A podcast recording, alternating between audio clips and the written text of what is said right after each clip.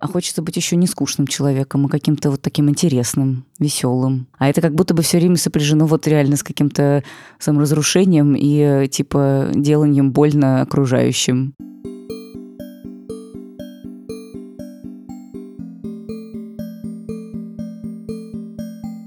Всем привет, это подкаст про людей. Меня зовут Лев Пикалев. А сразу хочется вам сказать две вещи. Первая вещь, что мне очень нужны ваши отзывы и оценки в Apple подкастах, ну и везде, где их можно ставить. Потому что, во-первых, я от них питаюсь, а во-вторых, ну, они нужны, чтобы другие люди могли об этом подкасте узнать. Вот. А вторая вещь э, такая, что у меня есть телеграм-канал, который называется Пикалев. Вот, можете на него подписаться, и это тоже меня, меня питает. В общем, пропитайте меня, пожалуйста. А, Покормите льва. Да. А вот... Вашими социальными поглаживаниями. А вот и Даша. Привет. Да. Сегодня у меня в гостях Даша Черкудинова. Даш, привет. Привет. Так, Даша, я обычно не представляю гостей, но тебе как-то хочется представить, не знаю. В общем, Даша делает э, вместе с Настей Курганской подкаст «Норм», делает студию Норм Продакшн. Что ты еще делаешь? Кучу, какие-то еще ты подкасты же делаешь. Да, я авторка и ведущая подкастов Норм. Сделала сам и новое материнство. А также продюсирую ряд еще всяких подкастов и редактирую тоже. Ну, вот так. Еще я была деловым журналистом 10 лет. Вот, мы сегодня тоже про это поговорим. В общем, я очень, я, я всегда радуюсь, когда я общаюсь с людьми в подкасте, с которыми я знаком. Хотя это вроде странно, должно быть, ну, обычно наоборот. Вот. Но мне почему-то так больше всегда нравится. А, вай, мне тоже больше идет. нравится да? общаться со знакомыми людьми, потому что я знаю, как бы, о чем с ними разговаривать. А, ну типа... И как их... Просто как будто бы это не true. Не, почему? True журналистика. Почему? True, конечно. True? Ну, типа, конечно, да. Ну, э, ну как, у тебя появляется какой-то ньюсмейкер любимый, с которым ты начинаешь тусить угу. и общаться, и там что-то обсуждать, а потом он приходит к тебе в интервью, и это всегда гораздо лучше получается интервью, чем просто какой-то дядя, которого ты видишь первый раз в жизни, и он тебя тоже первый раз в жизни видит, и у вас нет никакого интереса друг в друге, кроме обмена какой-то информацией дурацкой. Угу. А так можно выйти на какие-то новые уровни и смыслы. Ну да, и, в общем, э, многие, я надеюсь, заметили, что мой подкаст поменялся немножко. Я раньше как бы звал людей на интервью, и меня тут не было. А в последнее время я стал тут находиться, и теперь это скорее беседа. И поэтому я вообще нач- начну абсолютно по-идиотски, так нельзя делать. А, Даша, о чем бы ты хотела меня спросить? Как ты все успеваешь? Как у тебя получается так, так много понятно. делать? Следующий вопрос. В чем секрет твоего успеха, Лев? Никакого успеха. Ну, блин, ладно. Короче, как мне это, это провал. наладить э, бухгалтерию? Как, как подписать все акты? Э, знал бы я как, сам. Как, какую CRM-систему установить? Как нанять... Бля. Короче, один, один, Короче, один ответ на все делегирование, я считаю. Да, это правда. Наверное. Как делегировать, когда нет денежек? Um, Заработать побольше. Блин, короче, мой план провалился. Окей. Даш, расскажи, если тебя на вечеринке спрашивают, незнакомый человек, чем ты занимаешься, что бы ты про себя сказала? Ну, я обычно говорю, что я делаю подкасты. И все сразу такие, о, подкасты. А чем ты еще занимаешься? Я говорю, больше ничем. Они такие, в смысле, это что, можно как-то зарабатывать этим? А как? И дальше... Разговор вот про да, это. Да. То есть подкасты ассоциируются с чем-то, на чем нельзя зарабатывать? Ну да, с каким-то любительским э, разговором в микрофоны, угу. таким не очень умным.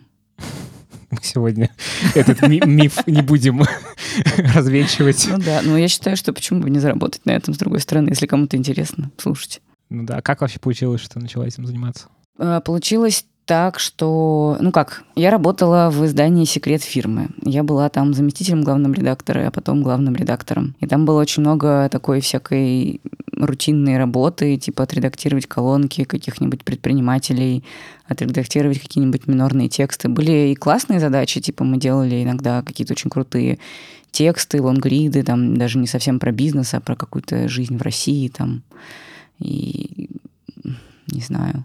У нас было очень крутое исследование про то, что ФСИН наследует как бы прямая наследница ГУЛАГа. Угу. Типа, почему так? Сколько работают зэки, как на них зарабатывают э, люди, которые работают во ФСИНе. И это было еще так красиво написано, хорошо, таким хорошим русским языком, со всякими... Это э, в секрете фирмы? Да, это в секрете фирмы. А, у нас был еще очень классный текст, про, который получил какие-то прям премии, даже международные, про настоящий русский феминизм. Он назывался «Южа», что-то там, не помню что. Ну, короче, он был про такой город, в котором власть захватили женщины, э, ну, Это реальная история? Да, да, да, абсолютно реальная история. Ну, не в смысле, что они захватили ее, а просто они как бы, ну, вот они там верховодили, а, потому что это Ивановская область, и там все мужики уезжают э, на заработки куда-нибудь в другие города, ну, или бухают. А женщины там вот они что-то то делают, все, бизнес строят, там как, какими-то должностями обладают, но при этом все они э, так вот как бы извиняются за то, что они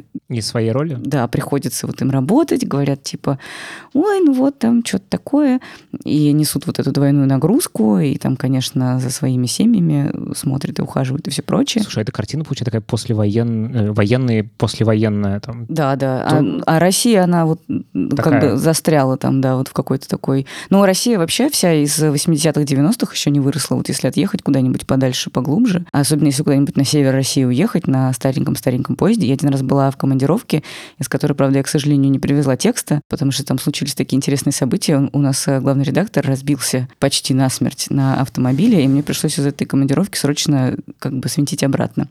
Но я успела там что-то увидеть. Это был город Усть-Цильма. Э, Он знаменит тем, что там проходит такая Усть-Целемская горка. Съезжаются всякие хоры, и всякие фольклористы, и всякие э, антропологи и прочее. И проводят такой настоящий русский праздник э, на Усть-Целемскую горку. Это какой-то там специальный день летом. Такой, Типа солнцестояние или что-то. Такой, да? Да, такой фестиваль русскости, там поют всякие хоры, э, всяких там бабушек, девушек, они танцуют всякие разные такие красивые русские танцы. Я туда ездила, чтобы что-то написать про староверов, потому что там раньше была староверская община, и туда, ну, как бы вообще на русский север уезжали отгонения и старообрядцы. Староверы неправильно, кстати, говорить, надо говорить старообрядцы. А на севере ходят очень старые поезда. То есть такие поезда, которые там вот в Москве, в Питере, там еще где-то, в, ну, в такой большой России, ты уже таких не увидишь. А там вот такие прям вот как из детства, если ты А С помнишь. деревянными лавками? Да, да, с деревянными лавками, такие обшарпанные, с угольной печкой, там вот все дела. Мгм.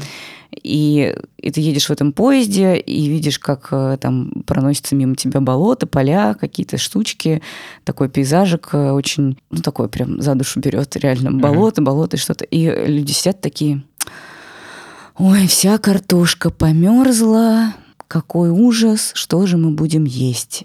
И ты понимаешь, что, господи, Время остановилось. да, типа, ты вырос уже там 20 лет уже не переживаешь, что картошка померзла и не сажаешь уже ее на своем Мгм. дачном участке. А вот эти... А тебе в этот момент становится стыдно за то, что ты, ну, как бы, Нет, ты в пузыре в московском Нет. этом? а Нет? почему мне должно быть стыдно? Не знаю, ну как-то это э, оторванность такая. М, Ну, как бы ты, с одной стороны, ты здесь размышляешь, там, ну, там, условно, доковидное время, в какой бар пойти с друзьями. Слушай, я считаю, что стыдно должно быть не мне. По- Не, это аргумент. Да, я имею в виду, ну, вну- тебя как-то А, нет. но ладно, мне, не- но не мне стыд, становится, это мне не- становится как-то грустно, наверное, но как бы это какая-то, ну, такая не, не очень, не, не мрачная грусть. Мгм. Потому что все-таки в, ну, в России много хорошего, вот в этой даже глубокой России.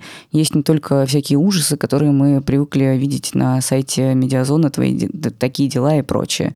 То Там есть, э, есть... В России счастье есть. Да, в этом есть и что-то прекрасное тоже. Как бы. Да, люди очень бедно живут, да, у них очень мало перспектив, да, они там как, как, как бы есть много сложностей. Хотелось бы, чтобы они жили вольготнее, свободнее, и чтобы у них меньше было забот о том, что поесть, а больше было забот о том, ну, не знаю, каких-то других вещах, которых там которые меня заботят, например.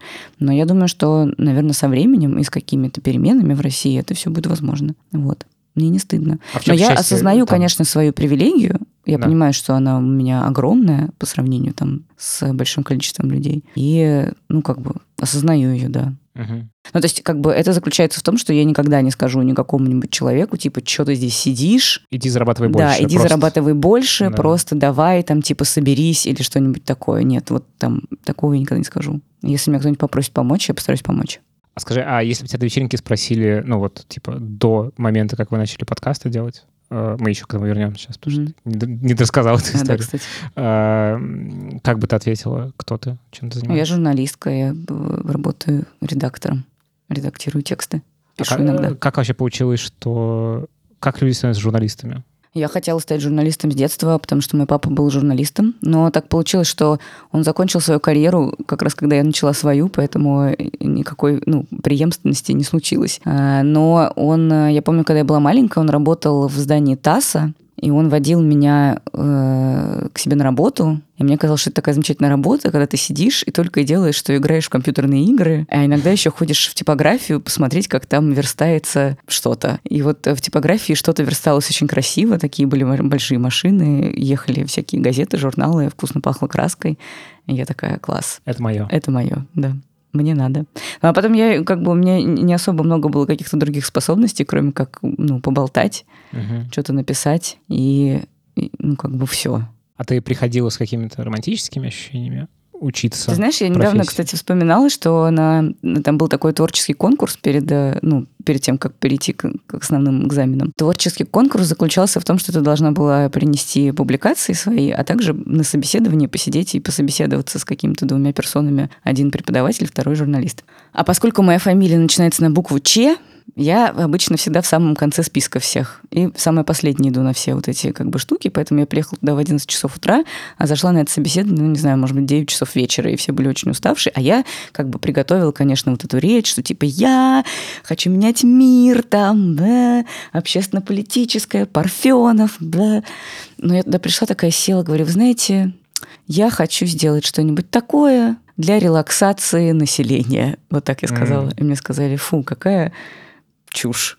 Вы что считаете, что мало релаксации? Я говорю, да, все очень напряженные.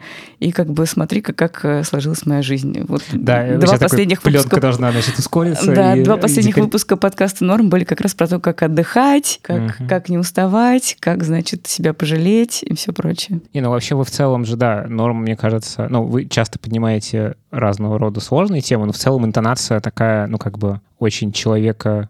На чили это какая-то любовь к себе в целом, такая не, не пошлая, ну, а да. вот типа... Да. Не, ну э, у меня от вашего подкаста ощущение, что вы очень четко понимаете свои привилегии, и вы не даете, ну, как бы, вот этих советов таких, ну, как инфобизнесмена коу коучевых советов. Таких, ну, мы типа стараемся, типа, да. Просто встань, не иди, там, значит, скорее вы очень рефлексируете в подкасте. Сами себя. Это, это так приятно, так хорошо, что это слышно со стороны. Мы рады. Не, ну это, это, это, это реально супер слышно, что, ну как бы эта интонация просто не, не с табуретки. Вот, вот, это, вот это, мне кажется, очень важно. Мне кажется, вообще это ваш... Ну, э, я, я как неудавшийся подкаст-критик, э, который нигде никогда ничего не писал про другие подкасты. Да. И, ну, у меня ощущение, что вы абсолютно не на табуретке, и что это очень социально значимая штука. И то... Да, табуретка — это не мое и не Настина, и я этому очень рада. Хотя, возможно, это мешает какой-то нашей взрывной популярности, потому что я так замечаю, что люди, которые встают на табуретку, привлекают довольно много внимания. Но это концептуально очень Но... понятно. Ну, то есть, еще мне кажется, что это секрет популярности в каком-то смысле, когда у тебя есть очень готовый, готовый ответ на вопрос. Ну, типа, mm-hmm. не что-то там, ну, и бывает так, а бывает и, и, и по-другому, а когда у тебя есть да или нет черный и белый. Ты концептуально как бы, э, ну, как бы очень понятные, понятные вещи начинаешь говорить. Ну да. Такие. А когда ты начинаешь что-то размусолить, потому что вообще мир ну, довольно, довольно сложный. Ну, как бы многосоставной, с кучей каких-то параметров и с кучей всего. Угу. И, ну, довольно сложно его как-то четко описать. И когда ты, собственно, ставишь на табуретку, ты очень четко описываешь какое-то проявление жизни. Ну, да. Типа, да, нет, вот даже если это там остро негативная какая-нибудь штука, все равно она больше привлекает внимание, мне кажется. И у вас этого нет. И э, ты, значит, начала учиться да, я начала учиться. Но я начала с третьего курса работать, поэтому с третьего курса я перестала учиться, если честно. Но так примерно все делали на моем курсе и как бы в мое время. Сейчас не знаю, как на журфаке с этим обстоят дела, но тогда это даже скорее приветствовалось. То есть были какие-то преподаватели, которые были, конечно, недовольны, но в целом... А какое-то разочарование случилось во время обучения или нет? Ну, как бы вот... Ты, ты...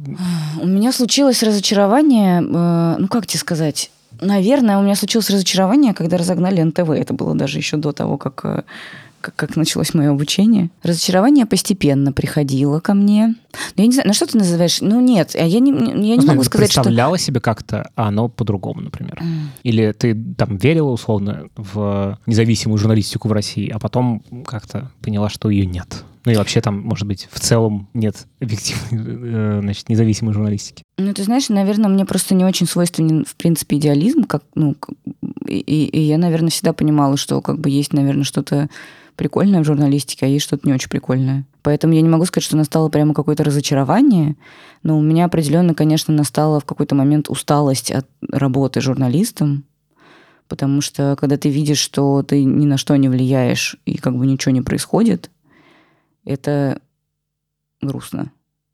Но даже, ладно, мы там с какими-то своими, ну, может быть, бизнес-заметками, какими-то такими расследованиями, но люди, которые расследуют прям реально какие-то злоупотребления, какие-то какие-то факты коррупции, какие-то безумные вот эти, не знаю, ну, как, какие-то важные вещи. Социальные важные вещи. Да, за которые бы давно бы там уже полетели бы головы в правительствах э, других стран, а у нас только люди получают какие-то должности, и, и, и все зашибись это угнетает. Угу. А ты э, когда-то работала в такой журналистике, или ты сразу как-то, ну, ну так получилось, что я сразу попала в секрет фирмы вот еще в еженедельник и поработала там. Ну, нет, ну как, ну что-то у меня были какие-то странные работы сначала журналистские, а потом вот, ну, какая-то серьезная работа была вот эта в еженедельнике секрет фирмы. Он тогда был сначала отдельным издательским домом, а потом э, частью издательского дома «Коммерсант».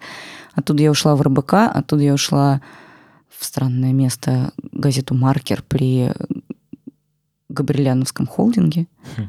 Но это так, как бы тогда это еще было не, ну, не супер зашкварно. Я как раз ушла, когда это стало супер зашкварно, э, и, и поработала в медиа. Потом я поработала в Вилладже. И вот там, наверное, можно сказать, что как, какую-то социально такую функцию Городскую вы делали. Да, социально, ну да. Но потому что там, э, это был еще такой момент, э, когда развалилась лента РУ, угу.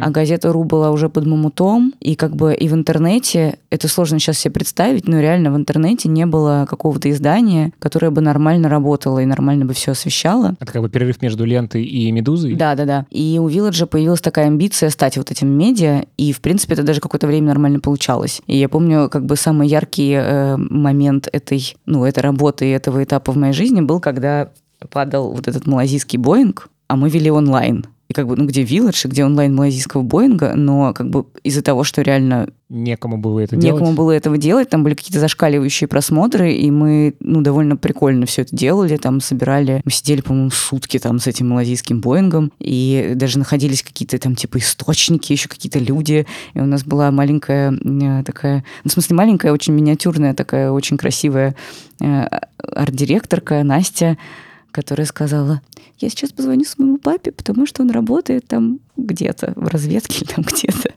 И, и вот что-то она ему позвонила, но он, конечно, ей ничего не сказал, но сам факт того, что настолько все Слушай, были захвачены... Не, так не ассоциируется с изданием? Абсолютно. Ну, это все... Ну, это было реально, не знаю, вот это было несколько месяцев каких-то, но за эти несколько месяцев это, ну, это было классно. Угу. Да, потому что само издание, оно всегда, ну, было ощущение, что это такой, ну, как бы этим и являлось, это такой, ну, хипстерский ну, да, да. какой-то, значит... Да хипстерский мирок такой, освещение хипстерского мирка. Типа, ну как, ладно, я не люблю слово хипстер в целом, ну, ну вот, какая-то довольно буржуазная вещь. Ну да, ну вот там просто когда был вот 2013-2014 год, э, ну, там же много всего происходило в России 12, 13, 14 год, и да. протесты, и все, и как бы началось все с протестов, и как-то стало все как-то радикализироваться, радикализироваться, и мы стали какие-то, ну, заметки немного не характерные для нас писать и в Hopes and Fears, и, Village, и так далее, там типа мы собирали, например, э, типа предприниматели, сторонники Навального пишут э, письмо в поддержку Навального и типа выдвигают свои э, требования к этому кандидату в обмен на то, чтобы ну, типа на mm-hmm. поддержку и типа и Навальный с ними встречается и как бы они тусят и обсуждают экономическую. Ну, короче, много было ну, короче, интересное было время, конечно. Вообще, да, я вот сейчас э, как раз благодарен Леониду Парфенову очень сильно за mm-hmm. то, что он, значит, Напоминает, про- да. продолжает да, делать на медне. И mm-hmm. вот э, концентрация странного 13-14 год, mm-hmm. типа 13 год заканчивается освобождением Ходорковского, минуточку. Да. А 14 это просто какой-то, ну, то есть... Э, мы как-то ноем по поводу 2020 mm-hmm. сейчас, но вообще-то, если посмотреть ретроспективно, ну, как бы насыщенность событий 2014-го просто какой-то, ну, кошмар. В общем, кто не смотрел, Да, рекомендую очень Безумный сильно. абсолютно год, да. Ну да, и потом началась эта война, начался этот Крым, начались какие-то вообще непонятные вещи и брожения. А вы все там сидите тоже такие, типа, «О, мы сейчас поедем тоже освещать. Ну, вот так. Ну а там а, а, просто Леша Аметов, он, он как раз такой старорежимный журналист из Ньюсвика, ему как раз всегда было очень интересно, чтобы кто-нибудь поехал что-нибудь освещать, там, расследовал что-нибудь. Ну вот, в общем, там что-то А получалось. почему не делать. получилось из этого сделать вот такую историю? Кассовые разрывы. Ну, то есть это э, чисто бизнесовая проблема. Мне кажется, да. Потому что, это, конечно, было бы интересно посмотреть на эту параллельную вселенную, где... Да, мне тоже было бы очень интересно на нее посмотреть. Ну, главное, что реально получалось какое-то время. Но просто когда зарплату не платят те три месяца, тяжело уже становится. Ну, Типа даже на самом крутом энтузиазме ты уже такой, типа... Вот. Ну, и потом мы в секрете фирмы еще, вот когда мы пришли в него, его переделывать и возрождать, мы тоже там неплохо поработали первые года три. А А, переделать, возрождать, возрождать он... Чем он являлся до того? ну вот он был э, ежемесячником в издательском доме «Коммерсант», и вот в тот момент купил «Рамблер», и нанял новую команду, как раз Колю Конного, меня и ну, каких-то еще людей, которых, которые к нам пришли. Вот. И первые года три мы прям хорошо выступали тоже там с какими-то интересными текстами про Россию. А, то есть все равно... Просто тоже у меня ассоциация от э, секрета фирмы довольно так, ну, ну как бы, так, такой же вилледж, только про, би- про бизнес в целом. Ну да, но Опять же, это мое как, э, как потребителя контента. Не, ну, конечно, конечно, там мы никогда не играли на одном поле ни с медиазоной, ни с такими делами, естественно. Но и, конечно, это всегда было такое действительно что-то более буржуазное. Ну и в таких условиях можно что-то сделать интересное. Можно что-то расследовать, можно что-то там намутить. Можно просто какую-то изобрести невероятную концепцию и рассказать невероятную историю. Вот расскажи мне как раз, да, в чем, в чем кайф этой работы в целом? Ну, в чем кайф работы журналистом? Вот именно глубинно внутри. Ну, он типа, разный, он просто у всех разный. Есть э, люди, которые кайфуют от того, что копаются в каких-нибудь документах, типа как вот в панамских офш- офшорах, и ищут там какое-то крючкотворство, и потом что такое, рассказывают н- его. Значит, намывание золота. Да, у меня нет такого кайфа, потому что я максимально неусидчивый человек, и, ну, с годами стало получше. Я, например, сейчас хотя бы что-нибудь могу смонтировать. Раньше, мне кажется, я бы и такого не смогла. Ну, там я не смогла никогда в жизни научиться играть ни на каком музыкальном инструменте, просто потому что да, бесит делать какие-то повторяющиеся действия. Есть кайф новостника, типа, который добивает всякие эксклюзивы и ходит там, встречается с какими-то Ну, источниками. концептуально это тоже такой, ну, как бы, тоже намывание золота, просто немножко по- Ну да, да, просто как бы на, на- на коммуникации на своей. Мгм. Типа ты ходишь там, что-то там с кем-то трешь, а потом приходишь такой, я узнал такую штуку. У меня тоже такого кайфа никогда не было. Но мой кайф в том, чтобы типа посидеть с кем-нибудь, поговорить, что-нибудь понять, и потом эту историю рассказать, и как бы Типа удивиться. и удивиться и удивить потом еще читателей, и, как, и как-то это все интересненько повернуть. Вот Малкольм Гладуэлл в этом смысле мой герой, потому что он как раз тоже такой человек, который не особо любит э, находить каких-нибудь источников или там что-то такое, там выкапывать эксклюзивы, анализировать большие массивы данных и прочее. Но он любит с кем-нибудь о чем-нибудь попиздеть, потом про это подумать и сказать, о, кажется, я понял какую-то важную штуку. И потом написать про эту важную штуку. Такой приятный процесс думания и Да, да. осмысления. Да. Ты себя до сих пор считаешь журнали... журналисткой, журналистом? Как правильно, кстати, говорить? Ну, По журналисткой, отношению к тебе. наверное, журналисткой. Но сложный вопрос. Но, наверное, как бы концептуально, да. Ну, то есть это, это все равно уже, ну, как, это моя идентичность, Мгм. видимо. Видимо, я никогда не буду смотреть на мир э, То не есть жур- это некая оптика. Ну да, это некое, да, это, это именно так, то есть потому что я всегда везде вижу какие-нибудь сюжеты, там, если мне кто-нибудь рассказывает какую-нибудь историю. Вчера, в понедельник мы ходили в баню с э, подружками, и мне одна подружка говорит, ты знаешь, что в Ютубе есть такой сегмент, когда люди издеваются над милиционерами, типа их, О, да. да, их милиционер останавливает, а они с ним начинают, ну, как-то по-хамски разговаривать. Я так И на снимать неё- на Да, да, камеру да. и говорить про это. я так на нее смотрю, и у меня, да- и она такая, что я вижу у тебя в глазах, что у тебя в голове рождается контент. И такая, блин, да. Я стала думать, как, что из этого можно сделать реально. Типа, что из этого, как бы, как, как это повернуть, как про это рассказать, как это показать. Ну, вот, как, и это, как бы, это никуда не девается. Мгм. Я иду в поход, мне там рассказывают какую-нибудь историю про какую-нибудь девушку, которая ходила в поход на шестом месяце беременности. И я говорю, типа, ой, дайте мне ее контакты, пожалуйста. Может быть, она когда-нибудь пригодится мне для моего какого-нибудь контента. И все таки типа, ты сумасшедшая, зачем? Что? Мы не помним все, как ее зовут. Расскажи про подкасты все-таки. Как, нач- как у вас они начались? Да, так 17-й год. Вот я работала, ну, конец, на самом деле, ну да.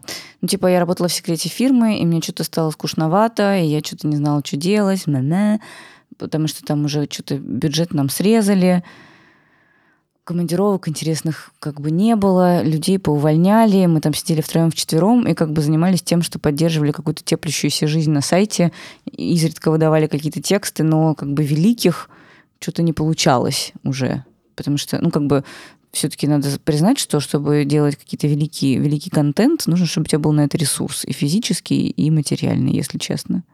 Чтобы у тебя сидел какой-то человечек, который не дрищет, как сумасшедший, по 8 каких-то заметок в день, а в свободное от работы время делает великий текст. А все-таки, чтобы он занимался в основном великим текстом. Короче, и что-то мне стало скучно, я не знала, что дальше делать, а Настя работала в Яндексе, и тоже ей как-то было там скучновато, и мы такие типа, о, надо что-нибудь придумать, но писать и редактировать уже нет никаких сил. К тому же, если мы начнем делать сайт, то мы никогда его не сделаем. Вот, например, мы до сих пор не сделали сайт подкаста «Норм» и вообще студии «Норм». Надо передать привет моему другу Игорю Сафонову в этот момент, который уже год делает его. Я тебе расскажу секрет, как делать сайт за вечер. Да я знаю, как делать сайт за вечер, но просто раз уже Игорь Сафонов взялся за это, то Нет, в смысле, вы все это время Пусть живете без сайта. Ну, типа, вы Да. можете его сделать вот сейчас, он какой-то будет, потом замените тем, что Игорь сделал. да я знаю. Ну, come on. Ну, я сделала. В январе. Прям вот 1 января. Да, как...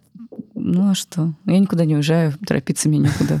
Ну, да, и, значит... э, Вот, и, короче, мы такие, типа, что делать? А в YouTube тоже как-то странно, ну, как-то страшно, потому что, Своих там еще нет. Ой, ну да, и вообще надо какую-то камеру ставить, значит, надо быть какими-то красивыми. А у нас, ну, как А бы... вы красивые, хватит. Да, но это, непоня... это понятно снаружи, но непонятно изнутри. Ну, ты знаешь. Абсолютно. Вот, Понимаю. и поэтому ты, ну, как бы, ну, давай подкаст сделаем. Давай. А я еще съездила вот в эту стажировку в Штаты, и мне там рассказывали как раз про подкасты, типа, как классно делать подкасты. А я была в National Public Radio, кстати. Там мне рассказывали персоны, которые делают подкасты для NPR. Про свои подкасты. Я такая, супер, надо делать подкаст. Ну, вот так. Микрофоник. Просто к себе. Вот так вот мы и Ага. сделали Ну, подкаст. и а идея была в чем? Идея была в том, что мы будем сидеть и разговаривать про всякие этические вызовы, потому что были, был 17-й год, и было всякое мету, Харви Вайнштейн, было ничего непонятно, и нам вообще не нравилось, как э, медиа осмысляют эту тему, потому что они давали просто какую-то, ну, знаешь, ну, просто какую-то кальку. Вообще, это вот, кстати, тоже очень большая проблема э, российских медиа и вообще э, российских смыслоделов, в том, что очень часто люди просто слепо перекладывают американскую экспертизу, американский дискурс и американское как бы все Мгм, Без контекста. без контекста вот прямо на Россию и просто вот как бы нате. Мгм. И, Это как бы заведомо фрустрирующая модель. Ну, во-первых, да, а во-вторых, это совершенно, ну, там все по-другому. Ну, то есть Россия и Америка достаточно похожие страны, как ни странно, но при этом как бы очень много нюансов. Мгм. И нельзя, например, ну, то есть нельзя переложить на Россию дискурс об американском феминизме. Потому что в России совершенно другой должен быть феминизм. И как бы и женщины должны совершенно по-другому бороться за свои права. И за совершенно другие права. Потому что в России женщина должна бороться за право отдыхать и ничего не делать, в первую очередь, я считаю. А, разверни мысль. Ну, в России женщины слишком много на себе везут. И еще все время чувствуют себя виноватыми за то, что везут на себе слишком мало.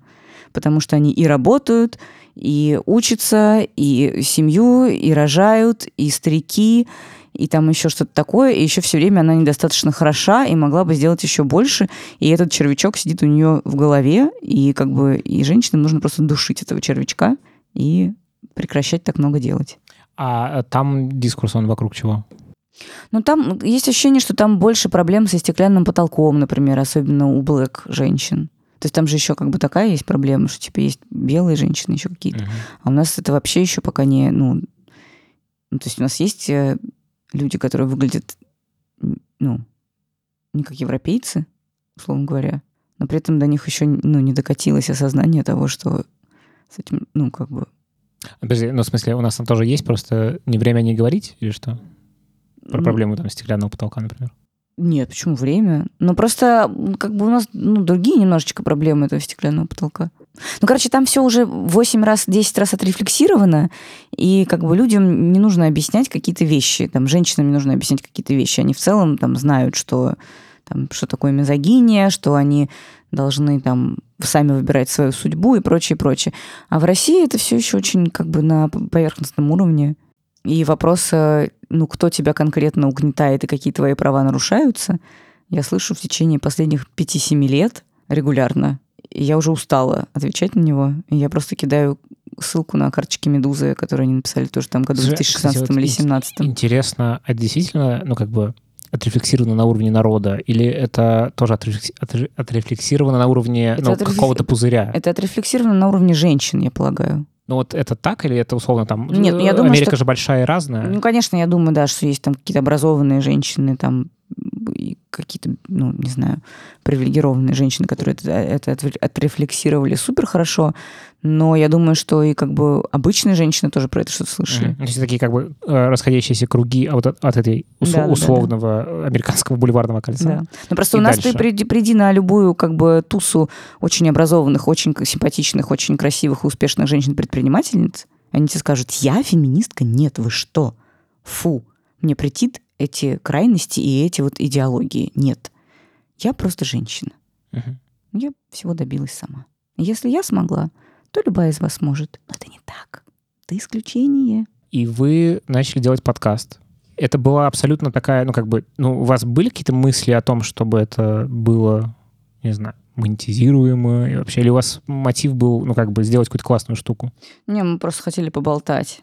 Ну, то есть, э, ну, что-то такое я, конечно, себе думала, просто как человек, который проработал в деловой журналистике там 158 лет, что, типа, надо, чтобы была понятная целевая аудитория, чтобы был понятный посыл, но в итоге все непонятно оказалось. И мы просто стали беседовать. А получается, 17-й год, Ну, конец 17 конец года. 17 года, то есть что есть? Есть «Медуза», Да, подкасты «Медузы» уже пошли, но там, по-моему, один или два подкаста были.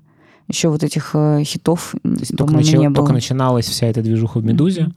и вы, получается, э, ну то есть ни- ничего... И сейчас у меня есть ощущение, что ничего нет в подкастах, их мало. Мгм. Хотя, ну, как будто бы нет. И вообще мы в подкасте с тобой. Как будто бы у каждого есть свой подкаст. Да, но это как, бы, как будто бы у каждого в нашем Фейсбуке есть свой подкаст. Мгм. Но как бы в рамках там страны это не популярное занятие в целом. Ну да. А, тогда абсолютно какое-то пустое поле, да, было? Ну, видимо, нам э, поэтому и повезло, что как какие-то люди пришли послушать, Мгм. поддержать нас. Что-то Wonderzine про нас написал. Сколько вас первый выпуск послушали? Я не помню. Ну, сейчас, наверное, там тысяч пять болтается. М. А Ну, так- за, за все время, типа там. Ну да, ну так, наверное... Ну, мне кажется, тысячи две, и для нас это была какая-то огромная цифра. Мгм. Мы такие, боже, что? Ну, мы А- думали, что человек 200 послушает максимум. И, э, ну, у вас, у вас был какой-то план? Ну, в смысле, что вот там Нет, про- просто. просто. Но мы долго же еще выходили раз в месяц, еле-еле, что-то там никак не могли что-то там собраться с мыслями, не понимали вообще, интересно это кому-то или нет, что вообще происходит. У нас про- произошел прорыв, когда э, мы придумали собирать истории, войсы Мгм. с людей и интегрировать их э, в выпуск. И после этого кто нам, кто-то нам передал слова коллег как раз из «Медузы», что типа хороший контент, но такой плохой звук, что невозможно слушать. И мы оскорбились ужасно, но пошли в студию записываться. Мгм. И вот это был как бы второй прорыв. Да, я помню ваш звук тут. Ну тогда как бы... Да и, да щ- на самом Да деле и это все не важно. Ну да. Но как бы да, качество звука преувеличено, мне кажется. Ну, типа, э, влияние качества звука на контент Не, преувеличено. ну сейчас, конечно, я уже не могу слушать такой звук, потому что у меня уже уши перестроились. Ну, ты просто привыкаешь, что Ну да. какой-то есть. А тогда, в принципе, Мгм. даже мило. Что-то в этом, типа, Ну да. Есть, да. Ну, типа сидишь, как будто бы реально на кухне. Ну, а да, и дальше что проис- происходило? То есть э, у вас потихоньку росла аудитория или не потихоньку? Да, потихоньку росла аудитория. Там «Медуза» нас включила в итоге года 2018 года, по-моему. Мгм. Типа подкасты, которые мы любим. Мы такие, вау, ничего себе. Вот, потом мы стали почаще выходить. Вот в 2020 году мы уходим раз в две недели стабильно. В 2019 году Шатка-Валка выходили. То выходили, то не выходили раз в две недели. Сейчас выходим стабильно. И э, в итоге, вот если сейчас на, на текущий момент пере- пере- переброситься, то что, что вы из себя представляете? То есть есть подкаст «Норм». Да, есть подкаст «Норм». Подкаст «Норм» в общей сложности собрал уже около трех миллионов прослушиваний на всех платформах. Мы выпустили 52 или 53 выпуска. Так мало? Да. А, Я же говорю, мы раз в себе. месяц выходили. Ничего себе. Ну, у нас же просто каждый выпуск это долгострой. Ну, Типа мы вообще перестали... Мы в этом году не записали, по-моему, ни одного или один или два выпуска, где просто мы сидим и разговариваем в студии с какими-то людьми. Мы берем там по три, по четыре интервью. Да. Сами потом еще разговариваем. То есть там куча исходников, куча каких-то штук. Мгм. Придумать еще это все надо. Героев каких-то найти. Ну, короче. Вот, еще у нас выходило два сезона подкаста «Сделал сам» — это про бизнес. Еще у нас выходил один сезон в партнерстве со студией «Либо-либо» подкаста «Новое материнство», За которое... за которое, да, нам прилетела какая-то интересная претензия, что мы пропагандируем нетрадиционные семейные ценности и жизнь в свое удовольствие. Вообще, Вот. это непростительная вещь жизнь свое удовольствие в России. Вот, между прочим, кстати, вот к вопросу о феминизме в России. Вот доколе, доколе женщинам будут запрещать жить в свое удовольствие какие-то хмыри из интернета. Что это вообще такое? Ну да. Что это? И почему женщины как бы продолжают вообще прислушиваться к этим непрогрессивным мнениям? Женщины, соберитесь, Подожди, но это... живите в свое но удовольствие. это про всех же? Ну, в принципе, не очень принято жить в свое удовольствие. Но меня не волнуют все. Не, я понимаю. Меня Нет, волнуют я сейчас, в женщины. принципе, мне интересно. Это Да. общая какая-то история российская? Или это... Но б- Я сейчас российская... не в смысле, э, давай поговорим про феминизм и, значит, контраргументы. Нет, но у россиян, против. конечно, коллективистское сознание и такое как бы Жертвенное. с деревенским укладом, да, что все должно быть, все должно быть как у людей, как у соседей, чтобы как бы чего не вышло, чтобы никто на тебя косо не посмотрел, а, и чтобы как бы ты не, выбыва- не выбивался за границы нормы. И это супер странно, потому что у нас абсолютно урбанизированная страна. А ты в себе это чувствуешь? Да, у меня это иногда прорывается, конечно. Ну, то есть, когда я начинаю отходить от нормы, у меня внутри начинается какое-то раздвоение личности. и Части... Мое, раз... Мое раздвоение личности больше всего мне заметно, когда я вместе с мамой приезжаю на дачу. И на даче я чувствую, что все вокруг люди с автомобилями и детьми, мои ровесники. А я человек без автомобиля и без детей. И мне становится от этого как-то не по себе. Хотя, как бы, как только я оказываюсь в Москве, я сразу вспоминаю, что я очень успешная персона. Мгм. Я хорошо зарабатываю, как бы у меня свое дело, у меня два кота там, ну, типа, ну, какие-то такие вещи. Я трачу деньги на эмоции, путешествия, ну, какие-то важные вещи. У меня вот интервью берут бесконечно, Мгм. подкасты разные. А семья это... Как тебе относится в семье? Вот твои занятия? Тебя принимают такое или нет? Почему, почему прорывается? Почему ты вообще про это думаешь, когда видишь эти машины? Ну, мы, конечно, очень разные, да, с моей мамой и с моей бабушкой, но вроде как они... Ну, как, поскольку я хорошо зарабатываю, они молчат. А, ну то есть как бы это вот это аргумент. Ну, я думаю, что как бы, ну, ну, я думаю, что они не очень э, как бы понимают вообще мой образ жизни и вообще, что мне надо в мире. И, и мне кажется, что они, наверное, думают, что я схожу с ума, и у меня кризис среднего возраста. Потому что на днях мне бабушка сказала, Даша, ну у тебя же есть там какие-то друзья, ну пусть они тебя устроят уже на нормальную работу. Скорее я устрою своих друзей на нормальную работу к себе. Подожди, а почему вообще эта фраза возникла? Ну, потому что она очень переживает, она не, не, не поним- она не понимает, что такое индивидуальный предприниматель, вообще не понимает, что такое работать на себя. Ей очень страшно, что я останусь без пенсии, и что обо мне никто не заботится в виде работодателя. Но как бы дело в том, что я как свой собственный работодатель забочусь о себе гораздо лучше, чем все мои предыдущие работодатели вместе взятые. Но это очень сложно донести до бабушки. Но мама вроде как бы в эту тему какую-то врубается, но ей э, как бы грустно, что вот, например, ну вот, например, меня не заводит э, как бы дача как концепция, и типа мне не очень хочется там ковыряться, и, и мне это тяжело и грустно. Или там, ну, какие-то такие вещи.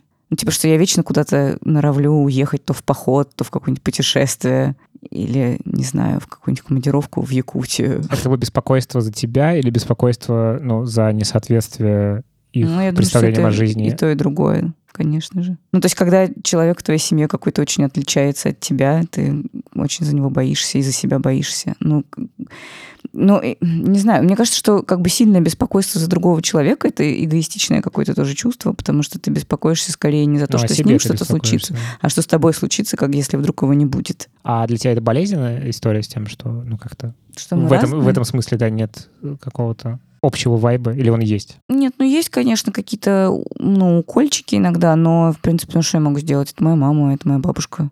Ну а тебя это заставляет сомневаться, ну в том, что твоя жизнь такая, какая тебе Ну, лучше? как ты мог заметить, я вообще человек, который бесконечно во всем сомневается. Поэтому, конечно, заставляет. Но, ну нет, но мне кажется, что я верна своему пути. Если я в чем-то сомневаюсь, я посомневаюсь, посомневаюсь, потом думаю, нет, ну все нормально, все правильно, я все правильно выбираю и иду по тем дорожкам, по которым нужно. Вообще в жизни есть такие моменты, когда ты прямо чувствуешь, знаешь, как э, вокруг тебя, я не знаю, у тебя такое бывает, но у меня такое бывает, как будто вокруг тебя, знаешь, сгущается какая-то энергия, и ты явно чувствуешь, что сейчас может что-то произойти, и ты можешь пойти в одну сторону или в другую. И типа, если ты сделал шаж- шажок, Мы все время тогда. то да, ты да. как бы пошел. Это иногда бывает как бы, ну вот в каких-то событиях, а иногда бывает в каких-то... У меня был такой случай, я выходила из электрички, а меня ждал друг э, на перроне. Я выхожу из электрички и вижу, как э, дверь открывается напротив моего друга, и из них летит пивная бутылка прям в его голову. И пролетает просто буквально вот так. А он даже не заметил ничего, потому что он в телефоне стоял.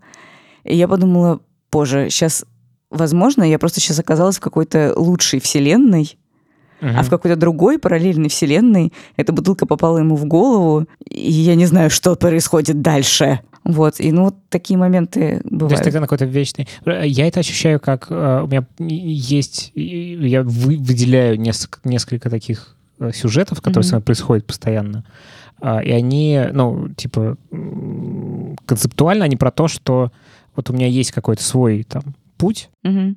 И есть э, на этом пути встречаются люди или мнения, или ну, и то, и другое вм- вместе, значит, Мгм. слитое, которое как-то вот меня э, Да-да-да. пытаются с этого как-то вектора как-то сбить. Мгм. Ну, по крайней мере, сомнения. Не то, что они пытаются, у них нет такой такого мотива, Мгм. это мой же, это внутри меня происходит, что это какой-то вот, ты чувствуешь в этом смысле какую-то зыбкость. Вот, это со мной довольно часто происходит, а, чаще стало происходить, когда подкастерская появилась. Потому что ты, ну, в, мо- в моем случае это люди, которые, ну, типа, знают, как надо делать бизнес, Мгм. а я, типа, не знаю, ну, или, типа, думаю, что не знаю, или думаю, ну, как бы, или знаю, но сомневаюсь все время.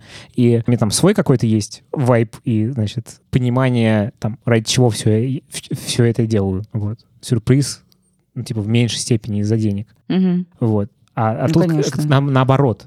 Как бы, ну, тебе все, все время ты слышишь, что, ну, это как бы, это, ну, конечно, все, это молодец, конечно, но херня. Мгм. Вот. И э, вот эти... У меня бывает... То есть бывает, что это попадает на момент, когда у меня много энергии, условно, я на каком-то пике нахожусь. И тогда это особо на меня не действует, да- даже, наоборот, подзадоривает, потому что я такой, блин, вот я... Да, конечно. я вижу цели, я не помню. Вот. Когда я на каком-то, значит, э, пониженной энергии, я сильнее начинаю сомневаться. Мгм. Это вот про то же, да, примерно, видимо? Да, да, конечно. Ну, да, я просто привела такой пример как бы из жизни, потому что это, это было прямо реально очень концентрированное ощущение. И вот несколько у меня каких-то таких вещей возникало в жизни, когда, ну, вот что-то, ну, связанных прям вот реально с какой-то опасностью, которая не случилась. Ну, типа, с Мгм. какой-то опасной ситуацией, в которой все прошло хорошо, но, возможно, реально где-то в параллельной вселенной я лежу парализованная или там что-нибудь Но это как бы э, А- не а- от тебя зависит. Да, от- а, ну как бы а по жизни, да, есть, конечно, тоже какие-то такие вещи, когда там, ну не знаю, там ты могла согласиться на такую работу, на такую перспективу, там, не знаю, на какое-то замужество или там, ну, на какие-то, ну, на какие-то такие штуки, но ты не согласилась или там ты что-то пропустила, про- ну, как бы что-то, И, а что тебе помогает гнуть свою линию? ну, видимо, какие-то, не знаю, ну, я все время меняюсь просто, мне кажется, все время расту, все время что-то у меня происходит, какие-то процессы. Потом мне скучно становится очень быстро. Мне реально очень быстро становится скучно от всего. Я начинаю переживать, у меня начинает какой-то комплекс самозванца, я начинаю говорить типа вот, на, что-то все не знаю, люди пишут, что они восхищаются, а они, наверное, врут. И Настя мне говорит, да, что ты нормальный вообще человек. Если Мгм. люди пишут тебе, что они тобой восхищаются, значит, они, ну, как бы, в смысле. А Я говорю, нет. Вот, и, и, дальше я иду что-нибудь там придумывать новое. Короче, хаотичная какая-то у меня просто натура. И, с одной стороны, я не могу из-за этого не научиться играть на фортепиано, не научиться плести из бисера, не научиться играть в шахматы. Ну, короче, много очень многих удовольствий я в жизни лишена. И монтировать не умею тоже как следует, потому что в какой-то момент говорит, да пошло все нахрен. Вот знаешь, я бы очень хотела иметь какой-то вот талант, связанный с руками. Ну, в смысле, вот играть на каком-нибудь инструменте или рисовать, или что-нибудь, ну вот как бы что лепить, вот что-нибудь как бы табуретки какие-нибудь стругать. Но не дает мне моя натура ничего такого постичь. Реально. А ты пробовала? Ну, я пробовала, но я начинаю дико беситься, потому что у меня ничего не получается, и я все бросаю. Но, с другой стороны, я думала, что у меня к спорту нет никаких способностей, но я занимаюсь спортом уже довольно давно, и все хорошо. Слушай, ну, Может быть, удивительно, что вы же подкаст начали делать, ну, как-то совсем не понимая, что это в целом. Или, ну, ну, как-то вы бросились туда, потому что было интересно. Ну да. Там, и э, вы в целом этот путь звучит как очень такой, ну, как бы, там, минимальный продукт. Сейчас вы делаете да, большие конечно. какие-то, ну, сложные штуки. Так и есть, да. Вот. А почему у вас вот это получилось, при том, что, э, ну, твоя натура, как ты говоришь, не предполагает того, что вначале что-то может не получаться, и ты бросаешь. Потому что мы были вместе с Настей, и Настя не давала мне бросить. А Настя какая? Настя более структурная, чем я. Но она тоже довольно хаотичная, но гораздо более структурная, чем я. Она хорошо монтирует. А у вас были моменты, что вы бросить хотели все это? Нет. Не знаю, может, у Насти было, у меня нет. Но я э, долгое время не переслушивала наши выпуски специально, чтобы не захотелось бросить. Сейчас, наоборот, я переслушиваю их с большим удовольствием. Думаю, какие же мы... Хороший. Да, М. какая у нас химия с Настенькой замечательная. Куда подкасты движ- движутся в России? Какие у тебя есть идеи? Ну, я надеюсь, что они движутся как-то куда-то... Ну, как бы все, подкасты в России уже есть. Типа Мгм. все, они уже не отменятся. Ну, подождите, Spotify вот все-таки откроет подкасты в России? Вы там- Конечно, откроют, куда он денется. Не, к тому, что вот когда откроет, тогда уж точно едешь. Видишь, и что-то там все Да не, не, еле ну, откроют, телится. откроют. Нет, подкасты в России уже есть, и как бы все это будет куда-то расти, идти вперед. То есть ты не думаешь, что это станет похоже на ту волну, которая там была, не знаю, в десятых годах, когда они пшик и исчезли? Нет, потому что сейчас по-другому совсем устроен рекламный рынок. Он есть все-таки. Конечно, потому что сейчас, ну, как подкастеры это те же инфлюенсеры на самом деле. А сейчас весь рекламный рынок живет за счет инфлюенсеров. И подкастеры в этом смысле довольно дешевые инфлюенсеры. Ну, конечно, с аудиторией тоже не очень большой, но зато действительно дешевые, но модные пока что. Ну вот Поэтому а, всё это будет- Почему, почему это стало модным? Я Просто, ну, я действительно я вижу, что эта мода есть, но я не понимаю, вот как это, Ну, раскачиваем. ну, типа, Ты, я, Медуза, Лика Кремер. Вкачаем. ну, это же нельзя искусственно создать, мне кажется. Не, ну много факторов, но ты же сам прекрасно знаешь про них. Беспроводные наушники, слишком много визуального контента, желание отдохнуть от экрана, при этом желание что-то, ну, чем-то заткнуть свой внутренний голос каким-нибудь другим голосом. Мгм. Люди же не могут сами с собой наедине долго Да, оставаться. это чудовищно. это ужасно. Я тоже не могу. Слушай, кстати, интересная мысль, то, что ты сказал, ну, что я просто все это время жил, долгое время, сейчас уже, наверное, не так, но я жил с ощущением, что эта волна спадет так же, как все предыдущие. Почему? Ну, потому, ну, а потому что хоть по- какая-нибудь волна прошлого, спадала вообще? Ну, Ну, вот за последнее время никакие волны не спадают. Как давали рекламу в телеграм-каналах, так и дают. И люди прекрасно живут с этого. м, Как в Инстаграме как бы все это только растет и пухнет, так растет и пухнет. сейчас пытаюсь понять. Это уже все реально, ну, как бы накачивание баблом э, персон, ну, вот персоналей, оно так и будет продолжаться. YouTube тот же самый. Просто мое ощущение, что э, форматы, ну, в смысле, типы контента в целом смертны, а вот, ну, как бы персоналей как раз нет. Ну, типа, что неважно, это там подкаст, не подкаст, тикток, не тикток. Ну, то есть, типа, мне не очень просто э, э, симпатична идея запирания себя в подкасты, как, М. ну, как бы... А, нет, ну, конечно, нам всем нужна мультиплатформенность, да, к Ну да. сожалению. А почему, к сожалению? Ну, потому что... Ну, Хочется... Надо вот постить в Инстаграм что-то постоянно. Какие у тебя есть страхи? Ну, у меня, конечно, как, наверное, у всех людей, есть страх одиночества, а также старости и болезни. Угу. Одиночество в смысле, что не будет людей рядом или что? Ну да, ну в смысле, что я останусь как-то в какой-то момент одна, буду никому не нужна. Это такие, если какие-то глобальные брать. У меня есть страх, э, что через 10 лет э, ничего не получится у меня с подкастами, с карьерой вообще совсем, и я буду клинером, клинеркой. Не то чтобы я считаю, что это какая-то плохая работа, нет, это нормальная работа, и как бы, если что, я, конечно, буду работать, но не хотелось бы. То есть это страх потерять те привилегии, которые сейчас есть, или что? Ну да, страх какой-то какой-то потери реализации и какого-то... Ну, типа, знаешь, страх того, что придется как-то бороться за свое существование. В то время как... Ну, то есть, если всем вместе придется бороться за свое существование, как в 90-х было. Нормально. С ребятами нормально, да. Если все мои ребята станут там какими-нибудь топ-менеджерами, а я буду драить их э, унитазы, меня это пугает. Вот, меня еще иногда начинает пугать э, э, моя иногда прорывающаяся тяга к саморазрушению, потому что иногда она у меня как бы выступает на какой-то передний план. Это как? Как ты себя разрушаешь? Ну, сигареты, алкоголь такого плана. Mm. Бессонные ночи, там просто какое-то внутреннее грызение себя в разных местах. За что ты себя грызешь? Mm. За разные вещи. Иногда мне кажется, что я не очень хороший человек, не очень хороший друг, не очень хорошая дочь. Ого. Не очень справляюсь с какими-то штуками. Вот, но это обычно, когда поднаваливается, и как, ну, какая-то слабость обнаруживается. И когда не успеваешь там все везде разрулить, начинает казаться, что что-то я проебываюсь. Но вообще-то интересно, вот насчет хорошего человека, это как бы, с одной стороны... Это вот кто такой, да. Да, и с одной стороны, как, вот, как, как бы какая-то странная вещь. С одной стороны, вроде как хочется быть хорошим человеком, а с другой стороны, не хочется быть хорошим человеком, потому что хороший человек — это какой-то скучный человек, как будто бы. А хочется быть еще не скучным человеком, а каким-то вот таким интересным, веселым. А это как будто бы все время сопряжено вот реально с каким-то саморазрушением и типа деланием больно окружающим. А какие тебе люди нравятся? Разные. Ну, как бы, тебя, ну, понимаешь при, примерно, при, что, тебе нравится, что тебе нравится в людях? Мне нравятся так? всякие безумные пер- персоны. Типа чего? Ну, с проблемками со всякими. С конфликтами внутренними? Ну да. Ну, типа я как вижу какая-нибудь проблемная персона, думаю, о, ты мне нравишься. А потом вместе идем по жизни с этими проблемами. А, а почему тебе такие нравятся люди? Ну, потому что они не скучные. Потому что они Неожиданные. обычно ну да, они обычно тоже много чего-то там думают себе про себя, про мир, про все. У них какие-то парадоксальные рождаются озарения. Или просто шутят хорошо. Очень ценю, когда шутят хорошо. Какие тебе черты не нравятся Ну, мне не нравится снобизм такой вот сильный.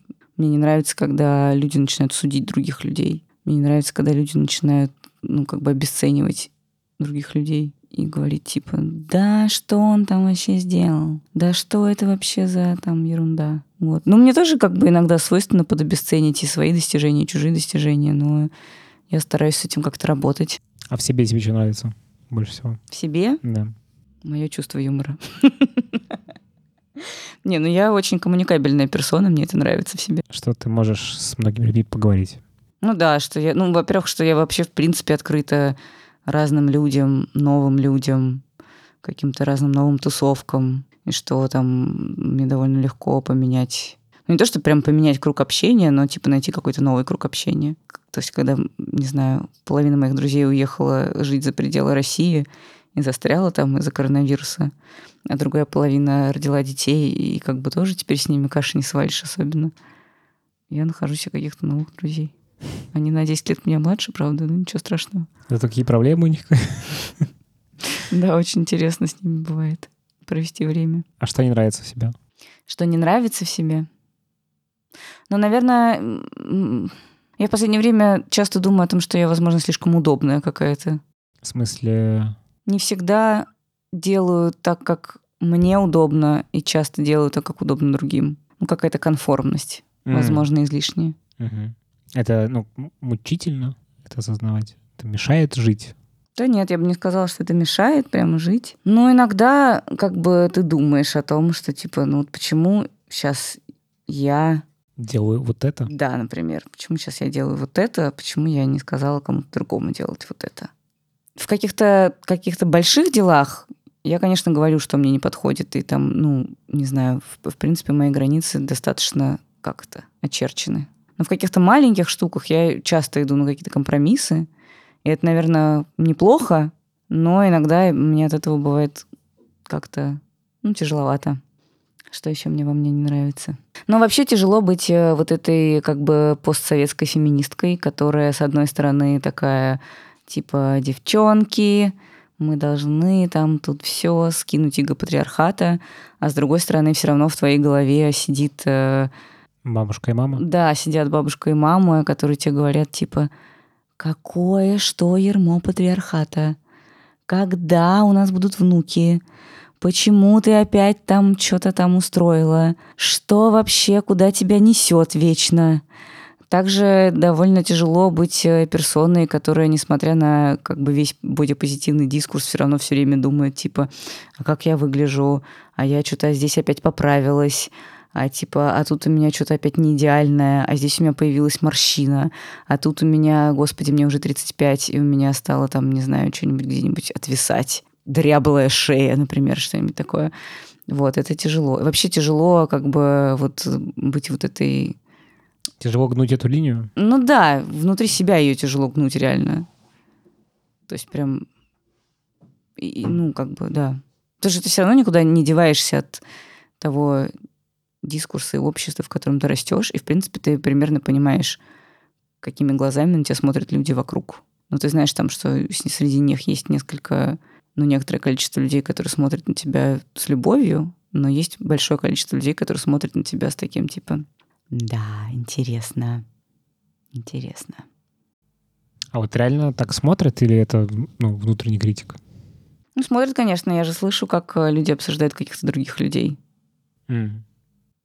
Я могу сказать, что даже в нашем пузыре мизогиния все еще очень сильна. Ну, типа, я очень часто слышу какие-то очень неприятные реплики про других женщин и очень редко слышу какие-то неприятные реплики про мужчин. И типа, и я очень замечаю, что, ну, то есть, не знаю, я очень замечаю, что, ну, как бы насколько больше мужчинам и женщинам с сопоставимыми достижениями, насколько больше мужчинам достается социальных поглаживаний, денег и каких-нибудь э, бенефитов, даже в виде тех же самых обожающих их женщин. И насколько сами женщины не готовы, допустим, покупать экспертизу других женщин и предпочитают покупать экспертизу мужчин. А мужчины тем более. Это даже вот как бы даже, даже в нашей довольно-таки привилегированной, просвещенной среде. А ты боишься смерти? Вообще думаешь о ней? Ну, я иногда думаю о ней. Но, кстати, ну, я боюсь долгой и мучительной смерти. Mm-hmm. Но я не, мою, не боюсь, наверное, мне кажется, смерти в один момент. Потому что, ну, что-то я в этой жизни уже сделала. Штук 50 постов на моей стене в Фейсбуке появится. Нормально. Вот, но, конечно, жалко будет расстраивать маму, ну что поделаешь. А, ну, а ты думаешь о смерти ну, часто и вообще что ты про нее думаешь? Типа вот у тебя есть какой-то про это поток мыслей? Неприятно, когда умирают э, люди, которые не должны были умереть. В смысле, случайно? Умирают? Ну да, неприятно, когда умирают какие-то люди молодые, с которыми ты там планировал что-нибудь вместе поделать, там, не знаю, поработать, потусить и прочее. Но и не успел, потому что все были заняты. А вот их уже нет, и ты уже только живешь каким-то воспоминанием и какими-то фантазиями о том, что вы могли бы ого-го, а вот такая глупая случайность произошла. Очень грустно. А, ну, конечно, не знаю. Не знаю, смерти нет, Лев. Все равно все наши души, не знаю, как это назвать, наши, наш дух, он все равно куда-то попадает, где-то крутится, в головах наших близких и далеких. Mm. Все равно он множит какую-то какие-то сущности. Ничто не проходит бесследно. Тебе интересно жить? Да, мне вполне. Мне иногда бывает неинтересно жить, когда я слишком завалена какими-то делами, или когда наоборот дела кончились, и я такая: а что делать? Я не придумала ничего. Угу. А куда пойти? А с кем тусить? Боже вот тогда мне начинает быть как-то странно. Но вообще мне интересно жить и нравится. И я иногда иду по городу со стаканчиком кофе и думаю, боже, какую классную жизнь я живу. Просто я хотела быть, вот я стала, кем я хотела быть. А ты вот стала Мне нравится. тем, кем ты хочешь быть. Не, ну с какими-то, конечно, нюансами Не, ну, и с какими-то исключениями, но в целом, да, мне нравится, да, кем я стала. Ну, то есть у тебя есть ощущение, что ты живешь именно свою жизнь, вот свою. Да, мне нужно, как бы, конечно, продолжать это делать просто. Ну, то есть нет предела совершенству. Ну да. Я вижу, что как бы туда идешь. Ну куда да, ты да, хочешь. да. Это круто. Но продолжают какие-то отваливаться ненужные ступени все еще. Мгм. Но я думаю, что они так до конца, наверное, и будут отваливаться. Ну, то есть это какой-то процесс непрерывный, Кстати, интересно, всегда отваливаются нужные ступени? Ненужный. Ненужные, в смысле. Всегда ненужные отваливаются или нужные тоже отваливаются? Я думаю, что у кого-то отваливаются нужно. Ну, как бы, я не знаю, ну, жи- ну как бы... Я просто представил себе как метафору такую, типа, значит, вот этой ракеты, которая взлетает, и, значит, от нее отваливаются эти ступени, и как бы в последний момент отваливаются те, которые, ну, в общем, Мне кажется, что как бы жизнь каждого человека — это метафора эволюционного процесса. м, И как бы в эволюционном процессе, конечно, может что-то пойти не так но если в ты жив, конкретном то случае, да, но в глобальном случае все идет так. Мгм. То есть, э, как бы, если смотреть глобально, то эволюция происходит. Происходила, происходит и будет происходить. Блин, кстати, довольно душеспасительная мысль. Что удивительно. Ну, в смысле, она, я, не, я удивительно в смысле, что она про эволюцию, и как бы тут, ну, эволюция довольно жестокая штука. Беспощадная, да. Беспощадная, Ну, жизнь да. тоже довольно-таки Ну да. как бы непростая. Даже у нас с тобой, привилегированных москвичей, Ну да. в дорогих наушниках. Да. Не, я просто к тому, что как будто бы встал с утра, жив, значит, хорошо. Значит, Конечно. ну, типа, Ну, э- конечно. эволюция производится. Жи- А еще если здоров еще, так это вообще зашибись. Ну да. Что еще хотеть?